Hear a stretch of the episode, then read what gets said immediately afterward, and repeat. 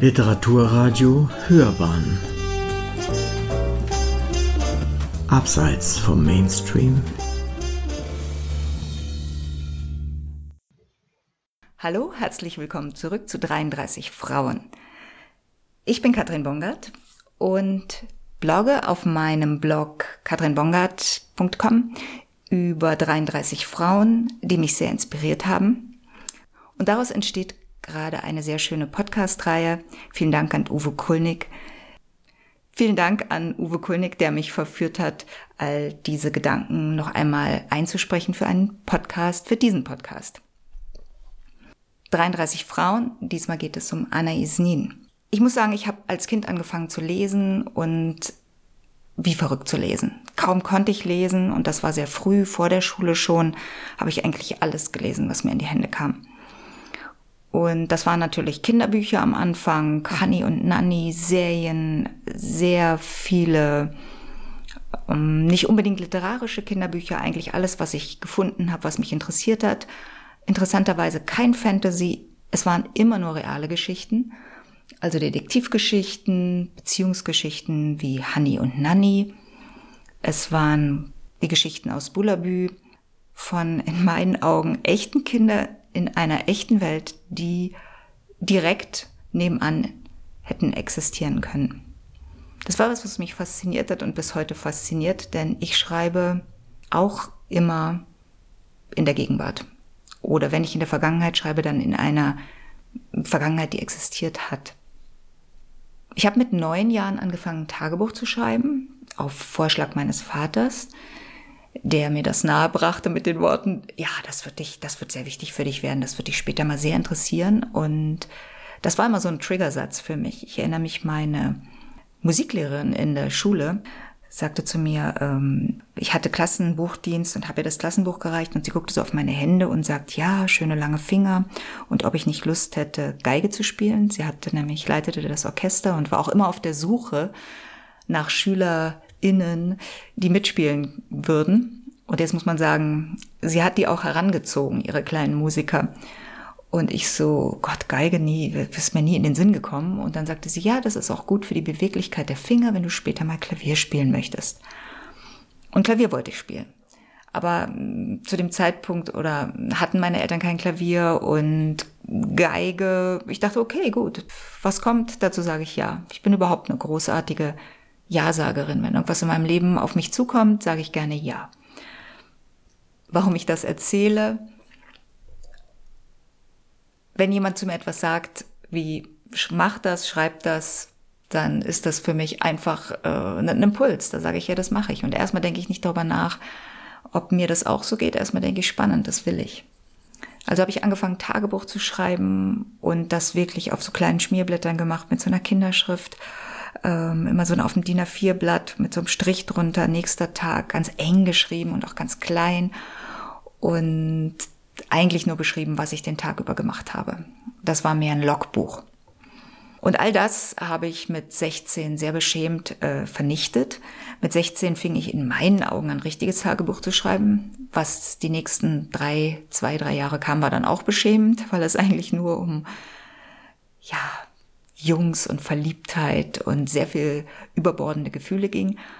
Und da habe ich mich dann aber entschieden, es aufzuheben, weil ich dachte, das könnte wichtig für meine, tatsächlich wichtig für meine Kinder sein und insbesondere meine Töchter, die mittlerweile meine Tagebücher auch gelesen haben. Und ich habe sie nicht nochmal vorher geprüft und ich habe einfach gedacht, ja, wenn man in diese Phase kommt, hilft es einem vielleicht zu sehen, wir alle gehen in irgendeiner Weise durch diese Phase. Als ich dann 18 war, bin ich auf 16, 18, dann, ich bin mit, hm, ich würde sagen, 20, vielleicht war es auch früher auf die Tagebücher von Anna Isnin gestoßen. Zu dem Zeitpunkt war das Tagebuchschreiben für mich extrem wichtig. Ich habe hm, täglich geschrieben, täglich meine Gedanken aufgeschrieben. Ich war in diesem Umbruch nach der Schule ich bin sehr schnell dann in ein besetztes Haus in Berlin gezogen. Da war viel los, viel Gefühlschaos auch und all das habe ich aufgeschrieben. vor allen Dingen, und das ist ja dann auch der Eintritt in die Pubertät, ist die Konfrontation oder die Auseinandersetzung nicht nur mit Liebe und diesen zarten Gefühlen, sondern auch mit der Vorstellung von Sexualität, was mich auch extrem verwirrt und aufgewühlt hat. Und zu diesem Zeitpunkt stoße ich auf die Tagebücher von Anais Nin, die im Grunde hm, Tabula rasa mit Gehorsam und mit ähm, gutem Benehmen macht und in ihren Tagebüchern so wild und frei schreibt, wie sie sich ihr Leben vorstellt und wie sie es gelebt hat. Ich erinnere mich an diese Taschenbücher von DTV, die so weiß waren mit einer Zeichnung drauf, auch mit einem künstlerischen ja, Bild, sah so ein bisschen nach äh, Matisse aus. Ich weiß gar nicht, ich glaube, die gibt es nur noch antiquarisch und mittlerweile hat der Nymphenberg Verlag die Bücher von Anna die Tagebücher auch von der Kindheit dann rausgebracht. Nach meinem Gefühl habe ich irgendwann so mit 25, vielleicht sogar später eingesetzt, ihre Tagebücher zu lesen und war fasziniert. Ich war mir sehr wohl im Klaren darüber, dass diese Tagebücher zensiert sind. Ich glaube, es stand auch in einem Vor- oder Nachwort. Aber für mich blieb genug übrig.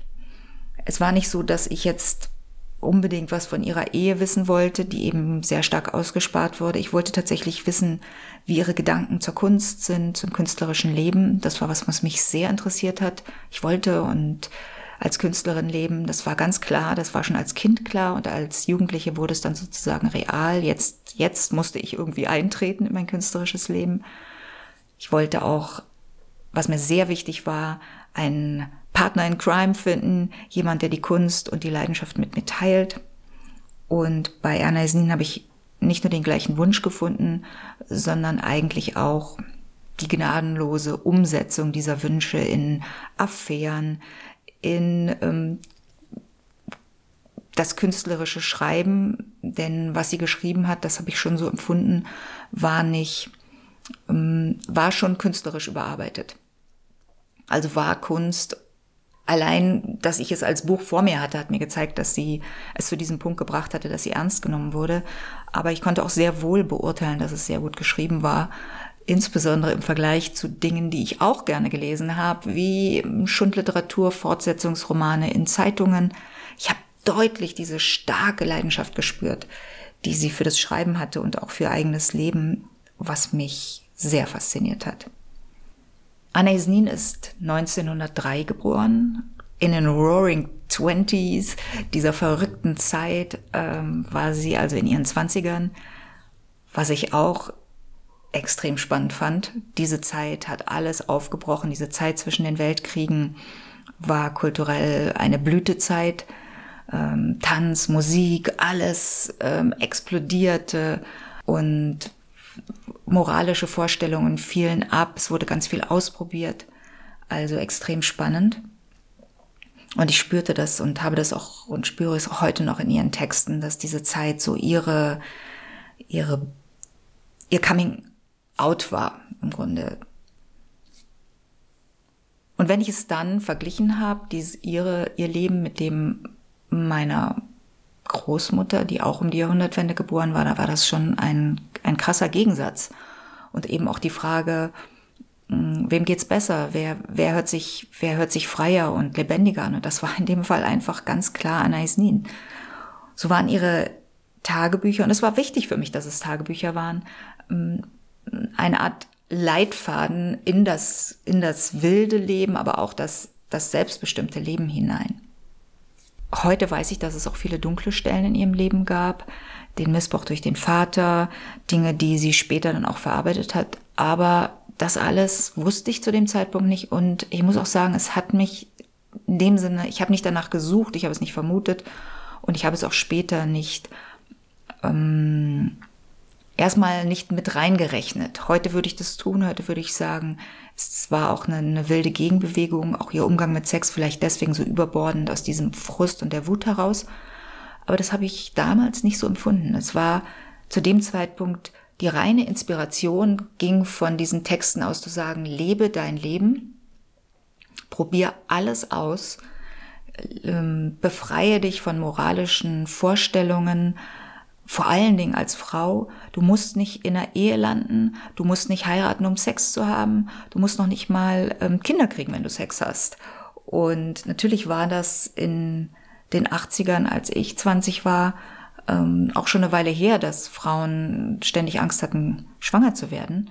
Trotzdem war noch lange nicht klar, dass wenn man mit einem Mann zusammen ist, man sich davor eben nicht hüten muss, dass es doch passiert die, die Aufmerksamkeit der Männer ist wahrscheinlich auch heute noch nicht so groß, dass sie immer mitdenken, was das für eine, was das für Konsequenzen haben kann und wahrscheinlich schon gar nicht, wenn man 20 ist. Ich habe in der Zeit in einem besetzten Haus gelebt und Kunst gemacht, gemalt, ein wildes Leben geführt. Für mich passte das perfekt zusammen und sie war eigentlich diejenige, die mich bestätigt hat, dass das auch richtig sein kann. Denn die übrige Welt äh, hat mir eher das Gefühl gegeben, dass ich jetzt einen sehr verrückten Weg einschlage und nicht unbedingt, dass es böse enden kann, aber dass man schon so ein bisschen ins Abseits dadurch geraten konnte, beispielsweise den Anschluss an eine Ausbildung verlieren konnte. Ich bin zur Uni gegangen, ich habe es immer mal wieder ausprobiert, ich bin immer wieder da aufgeschlagen, ich liebe Vorlesungen, ich liebe das Theoretische aber ich hatte deutlich ein, also das, das reale Leben als Kind oder das, das gelebte Leben als Kind war natürlich da. Ich habe sehr, sehr wild und frei als Kind gelebt. Aber nach der Pubertät fühlte ich mich extrem eingesperrt unter diesen Erwartungen von, im Grunde soll die Schule weitergehen in Form von einem Studium und danach soll die Arbeit im Grunde noch ein bisschen langweiliger, weil in dem Fall dann acht Stunden von morgens bis abends irgendwo sitzen. Also für mich war das unvorstellbar und hatte das Gefühl, dass ein, selbst ein Studium, was einem zu dem besten möglichen Platz hinführt, vielleicht so wie mein Vater, der Professor geworden ist, ähm, trotzdem irgendwie nicht das ist, was ich mir vorstelle von meinem Leben. Also da dann in einem, in so einem Büro zu sitzen, wo ich meine Professoren dann auch sitzen sah und mit Studenten äh, Proseminarsarbeiten durchzusprechen oder whatever, da wollte ich nicht hin. Ich wollte schon eher in, in die Lebenserfahrung rein. Und die Erfahrungen, die mir Anna Jesnin vor allem nahegebracht hat, waren die von Beziehungen, wie wichtig sie sind und wie wichtig es ist, als Frau ähm, zu kämpfen darum, bei sich zu bleiben, bei seinen eigenen Bedürfnissen, sie nicht für einen Mann, auch nicht, wenn man verliebt ist. Und sie war sehr verliebt in Henry Miller und das, ich weiß gar nicht, ob er so explizit genannt wurde in dem Buch oder ob sie ihn benannt hat. Ich glaube schon. Das hat man sehr gespürt, dass sie auch immer wieder sich selbst verloren hat in der Beziehung, auch in der Beziehung zu Henry Millers Frau. June also auch zwischen diesen Geschlechtern hin und her gerissen war und das konnte ich auch sehr gut nachempfinden denn Frauen fand ich immer viel anziehender als Männer äußerlich. Ähm, Erstmal von der, von der äußerlichen Gestalt her. Ich hätte auch immer, wenn ich ein Model gemalt hätte, ein Modell gehabt hätte, ich hätte auch immer, wenn ich, wenn man mir gesagt hätte, mal einen nackten Menschen, hätte ich mich für eine Frau entschieden, weil ich die einfach schöner fand. Ähm, und ja, sowas hat mich auch beschäftigt. Liebe ich wirklich Männer oder ist das jetzt auch nur eine gesellschaftliche Vorgabe? Also so weit wie möglich alles zu hinterfragen und zwar sowohl in der Beziehungsfrage als auch in der Frage, was ist Kunst, wo stehe ich als Künstlerin, was ist mir als Künstlerin wichtig. Dann war ein weiteres Thema, was Anna Jesnin mir nahegebracht hat und was mich sehr fasziniert hat, wenn überhaupt ich irgendwas studieren wollte, dann Psychologie. Und heute würde ich sagen, Menschen haben mich wahnsinnig interessiert. Die Frage, warum sie so oder so handeln, warum sie ähm, grausam oder freundlich sind, warum sie, ähm, warum sie bestimmte verrückte Dinge machen, warum sie Dinge machen, warum sie empathisch sind. Und ich dachte, das Studium könnte mir das vielleicht beantworten, die Frage. Und das habe ich sehr geteilt mit Anna Isnin, die ja dann tatsächlich nicht nur selbst sich hat therapieren lassen, sondern als sie Otto Rank kennenlernte und René Allendy ähm, sogar selbst Patienten behandelte, dann auch mit ihnen schlief, was eigentlich auch ein No-Go war, aber alles leuchtete mir komplett ein. Ihr ganzes Leben machte einfach Sinn in der Art, wie sie gesagt hat, wenn ich mich mit Menschen beschäftige und mich frage, wie ich ihnen helfen kann, dann gibt es keine Regeln. Dann ist die einzige Frage, wie werden sie wieder gesund und wie kann ich ihnen helfen? Das ist natürlich schwierig gewesen und problematisch. Und auch hier habe ich schon sehr früh gesehen, dass ich ähm, da wahrscheinlich vorsichtiger bin, ohne mir das vorzuwerfen. Ähm, ich habe auch bei diesem teilweise Selbstzerstörungsprozess, den man auch sehr wohl aus ihren Tagebüchern ablesen konnte, gemerkt, und da hat sie auch nicht, damit, das hat sie auch nicht zurückgehalten. Also sie hat einem mitgeteilt, was es alles bedeuten kann, so zu leben. Und da konnte man sich auch entscheiden. Und ich habe dann eben auch gedacht, ja, okay, manches ist mir einfach zu krass. Und dann war noch etwas, was mich von ihr unterschied und gleichzeitig sehr inspiriert hat.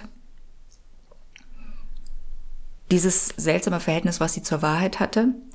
Denn auf der einen Seite war sie in diesen Tagebüchern, kam sie mir total offen vor und dann auf der anderen Seite lebte sie offensichtlich ein, in Anführungsstrichen, verlogenes Leben mit ihrem Mann, den sie betrog, der, von dem sie Geld nahm, obwohl sie immer postulierte, dass man als Frau unabhängig sein sollte. Und man spürte auch, wie ich spürte, es war wie so eine dramatische Geschichte, die auf, auch irgendwo auf einen dramatischen ähm, Punkt zulief, bei dem dann alles wahrscheinlich nicht mehr so gut lief. Das war so ein, das war auch etwas, was einen oder mich fasziniert hat in den, in Tagebüchern, dass man dachte, wie, wie dunkel kannst du noch werden und was kann da noch alles passieren? Sie sagt in einem, hat in einem Radiointerview gesagt, Anna Isnin hat in einem Radiointerview gesagt, I tell so many lies, I have to write them down and kept them in the lie box, so I can keep them straight. Und auch das mochte ich. Es hatte sowas Künstlerisches, ein komplett künstlerischer Ansatz in der Art, wie sie mit ihren Lügen umgegangen ist. Lügen müssen, sind künstlerische Mittel, die man einsetzt. Also der Umgang mit Sprache, dieses, du musst dich nicht unbedingt an die Wahrheit halten, hat mich sehr inspiriert für mein Schreiben später. Es gibt die Wahrheit und ich liebe sie und ich liebe realistische Bücher, aber Lügen sind spannend und Lügen ermöglichen dir unter Umständen noch mehr Freiheiten und Lügen jetzt nicht in diesem diesem hässlichen Sinne von jemanden anlügen oder belügen, was es bei Anna Isnin durchaus natürlich gab, sondern was die Literatur anbetraf, auch ausschmücken, weiterspinnen, sich Freiheiten nehmen, Dinge auf den Punkt bringen, indem man die Wahrheit ein wenig, der Wahrheit ein wenig, sie ein wenig verbiegt. Also hat sie mich, würde ich sagen, auch als Schriftstellerin extrem beeinflusst und inspiriert. Ich möchte ihre erotischen Romane nicht unerwähnt lassen, einfach weil sie sehr oft erwähnt werden und weil da auch Feminismus ins Spiel kommt. Und ein wenig ist meine Reihe 33 Frauen ja natürlich davon auch bewegt, dass ich wichtig finde, die Frauen hervorzuheben, die mich in meinem Leben inspiriert haben. Sie hat es als Brotjob gemacht, sie erwähnt es auch in ihren Tagebüchern, kann mich jedenfalls daran erinnern, dass, es, dass sie irgendwann mal in einem Nebensatz es sagt. Ich habe sie nie gelesen, diese Bücher. Sie haben mich wirklich überhaupt nicht interessiert. Ich wollte, ich fand es, ich konnte mir vorstellen, sie hatten eine bestimmte Funktion und Dinge, die eine Funktion haben, sind per se für mich nicht unbedingt, gehören nicht in diesen künstlerischen Zusammenhang, der mich interessiert hat. Also auch bei diesem Buch. Ich fand aber von, ich fand aber interessant, dass sie sich die Erlaubnis gegeben hat, das zu machen und es auch offensichtlich sehr gut gemacht hat, denn dafür bezahlt wurde. Ja, ich glaube, zusammenfassend muss ich sagen, dass Anna Isnin mich am meisten inspiriert hat in dieser Frage, wie Intellekt und Emotionen sich ineinander verhaken können und große Kunst entstehen kann, wenn beides zusammenkommt. Also weder nur Emotion, dieses vielleicht ähm, sentimental überbordende und dann auch wieder schon kitschige, ähm, wir brauchen nur an, an diese da denke ich natürlich an Schmachtromane, die mich auch fasziniert haben. Aber ganz klar stößt sowas meinen Intellekt dann ab. Auf der anderen Seite aber auch das nüchtern Intellektuelle. Ich bin aus einem sehr intellektuellen Elternhaus gekommen, wo viel diskutiert wurde. Wie gesagt, mein Vater war Professor, meine Mutter ähm, Dozentin, hat den Doktor gemacht. Also da gab es Diskussionen auf einem hohen intellektuellen Level ständig. Aber Emotionen waren eher, gehörten eher in die Kategorie, oh, jetzt das wieder. Ähm, das wollen wir eigentlich so, so viel wie möglich, ähm, zumindest unter Kontrolle halten. Und Anna Isnin hat mir beigebracht, nein, bei Emotionen gibt es keine Kontrolle. Da muss man sich wie ins Wasser reinstürzen und sehen, dass man schwimmt. Und das hat mir sehr, sehr geholfen, später in den späteren Jahren nicht nur beim Schreiben meiner eigenen Tagebücher, also meine eigenen Emotionen freizusetzen durch das Schreiben, sondern auch beim Malen und bei meiner künstlerischen Arbeit, später bei meinen Ausstellungen. Und ja, dafür bin ich ihr sehr dankbar. Ich habe ihr den Hashtag hungrig gegeben, weil ich denke, dieser Lebenshunger, den sie hatte und dem sie so kompromisslos nachgegangen ist, der das passt gut zu ihr. Ja, so würde ich sie zusammenfassen. Ja, ich freue mich sehr, dass ihr zugehört habt. Ich freue mich sehr, dass du, dass ihr zugehört habt. Und das nächste Mal geht es eigentlich so etwas, das ist sowas wie ein, wie ein Gegenpol zu Anna Isnin. Sheila Kitzinger, die viele Bücher über Geburt geschrieben hat, die sanfte Geburt, und auch Kindererziehung, die selber fünf Kinder hatte. Und das ist im Grunde so ein richtig schöner Gegenpol zu Anna Isnin, eine Frau, die mich dann in der Phase, als ich selber Kinder bekommen habe, extrem beeinflusst und beeindruckt hat. Ja, bis dahin, ich freue mich auf euch. Habt eine gute Zeit. Bis zum nächsten Mal. Ciao.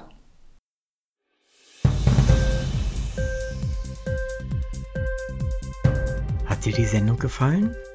Literatur pur, ja, das sind wir. Natürlich auch als Podcast. Hier kannst du unsere Podcasts hören. Anchor, Spotify, Apple Podcast, iTunes, Google Podcasts, radio.de und viele andere mehr.